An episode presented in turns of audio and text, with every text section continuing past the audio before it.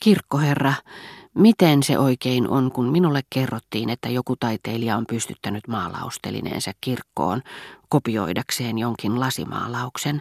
Sallikaa minun sanoa, että minä olen päässyt tähän ikään saakka, enkä ole koskaan kuullut mistään semmoisesta. Mitä ihmiset nykyään oikein ajattelevat? Koko kirkon kauhistus. Minä en menisi sanomaan, että se on kirkon kauhistus, sillä joskin sääntileerissä on kohtia, joihin kannattaa tutustua, niin on myös toisia liiankin vanhoja. Tässä minun kirkkopoloisessani, joka on koko hiippakunnan ainut restauroimaton kirkko. Luoja paratkoon porttiholvi on likainen ja vanha, mutta kuitenkin olemukseltaan majesteettinen. Menettelevät myös Esteriä esittävät gobeliinit, joista minä henkilökohtaisesti en antaisi penniäkään, mutta jotka asiantuntijoiden mielestä ovat Sansin gobeliinien jälkeen heti seuraavalla sijalla. Myönnän kyllä, että tiettyjen hiukan realististen yksityiskohtien ohella gobeliineissa on sellaisiakin, jotka kertovat tarkasta havaintokyvystä. Mutta älkää tulko puhumaan minulla lasimaalauksista. Onko siinä nyt järkeä, että jätetään paikoilleen ikkunat, jotka eivät päästä valoa sisään, vaan jopa kiusaavat silmiä omituisen värisen kiiltonsa takia, ja tämä kaikki kirkossa, jossa ei ole kahta paatta samalla tasolla, ja joita ei suostuta vaihtamaan muka sen takia, että ne ovat Combreen pappien ja Germantin herrojen muinaisten Brabantin kereivien hautoja. Näiden jälkeläisiä suoraan alenevassa polvessa ovat nykyinen Germantin herttua ja myös herttuatar, koska hän on itsekin germantteja, naimisissa oman serkkunsa kanssa. Isoäitini, joka oli niin vähän kiinnostunut ihmisistä, että hän aina sotki kaikki nimet, väitti joka kerran, kun mainittiin Germantin herttuattaren nimi, että tämä oli varmasti Rova de Villeparisiin sukulainen. Kaikki purskahtivat nauramaan. Hän yritti puolustautua viitaten saamaansa kutsukorttiin. Muistelen ihan, että siinä oli mukana Germantin nimi. Ja kerrankin minä olin muiden puolella häntä vastassa, sillä en voinut hyväksyä, että joku yhdysside vallitsisi hänen koulutoverinsa ja Geneviève de Brabantin jälkeläisen välillä. Ajatelkaa Roussainvilleä. Siinä seurakunnassa on enää pelkkiä maanviljelijöitä, vaikka paikkakunnalle muinoin antoi suurta vireyttä huopahattu ja kellokauppa. En ole varma Roussainvillin etymologiasta. Uskoisin hyvinkin, että alkuperäinen nimi oli Rouvi, Radulfi Villa, niin kuin Chateau Roux, Castrum Radulfi, mutta siitä minä kerron joskus toiste.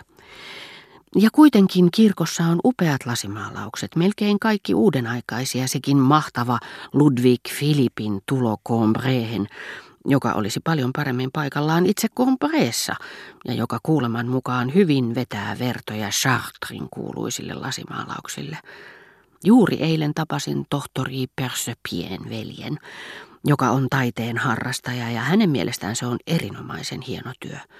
Mutta niin kuin minä hänelle sanoin, tälle taiteilijalle, joka sivumennen sanoen tuntuu kovin kohteliaalta, ja on kuuleman mukaan oikea kyky käyttelemään sivellintä, mitä merkillistä te oikein näette tässä lasimaalauksessa, joka on kaiken kukkuraksi vielä muita synkempi?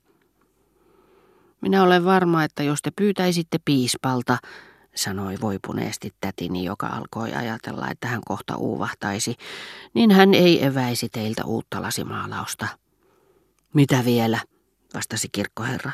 Juuri piispahan se ensimmäisenä kiinnitti huomiota tuohon onnettomaan lasimaalaukseen, todistaen, että se esittää Gilbert Pahaa, joka oli Germantin herra, Geneviève de Brabantin ja siis Germantien jälkeläinen suoraan alenevassa polvessa, saamassa synninpäästöä pyhältä Hilariukselta. Mutta missä pyhä Hilarius oikein on? Siinähän on, lasimaalauksen yhdessä kulmassa, Ettekö ole koskaan huomannut siinä keltapukuista naisahmoa? Se on juuri pyhä Hilarius, jota joillakin paikkakunnilla, kuten tiedätte, kutsutaan myös nimillä Saint-Elier, Saint-Elier, ja Juravuoristossa jopa nimellä Saint-Ilie. Nämä Sanctus Hilarius nimen väännökset eivät sitä paitsi ole edes kaikkein kummallisimpia pyhimysten nimien joukossa. Tiedättekö yläli hyvä, mikä esimerkiksi teidän suojeluspyhimyksenne Sancta Eulalia on Burgundissa? Yksinkertaisesti Saint-Eloi. Hänestä on tullut miespuolinen. Mitä sanoisitte, Ylali, jos teistä kuolemanne jälkeen tehtäisiin mies? Kirkkoherra on aina niin leikkisä. Gilbertin veli Karle Sammaltaja, hurskas ruhtinas, joka kuitenkin, koska oli menettänyt varhain isänsä mielisairauteen kuolleen Pipin hullun, esiintyi yksinvaltiana itsetietoisesti kuin ainakin nuori ihminen, jolta on kuri puuttunut. Heti kun jotkut kasvot jossakin kaupungissa eivät häntä miellyttäneet, hän tapatti kaikki viimeistä asukasta myöten. Gilbert, joka halusi kostaa Kaarlelle, poltti Combreen kirkon, silloisen alkuperäisen kirkon, sen, jonka Theodobert lähtiessään hovinsa kanssa linnastaan, joka hänellä oli tässä lähellä Tibersiissä, Theodebergiakus, taistelemaan Burgundeja vastaan, lupasi rakentaa pyhän Hilariuksen haudan päälle, jos pyhimys toisi hänelle voiton.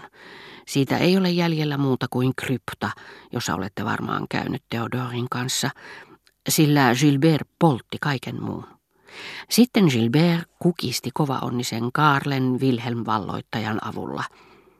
Kirkkoherra äänsi Wilhelm, ja sen vuoksi kirkkoa katsomassa käy paljon englantilaisia. Mutta hän ei ilmeisestikään osannut voittaa puolelleen Combreen asukkaita, sillä nämä kävivät messusta tultua hänen kimppuunsa ja katkaisivat häneltä kaulan. Theodorilta voi lainata kirjasen, jossa kerrotaan kaikesta tästä.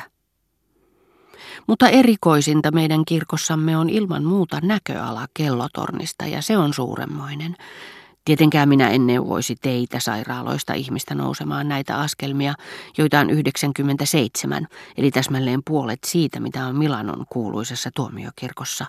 Siinä väsyy tervekin ihminen, varsinkin kun täytyy nousta kaksin kerroin, jos mielii olla ruhjomatta päätään. Ja vaatteisiin tarttuvat kaikki portaikon hämähäkin seitit.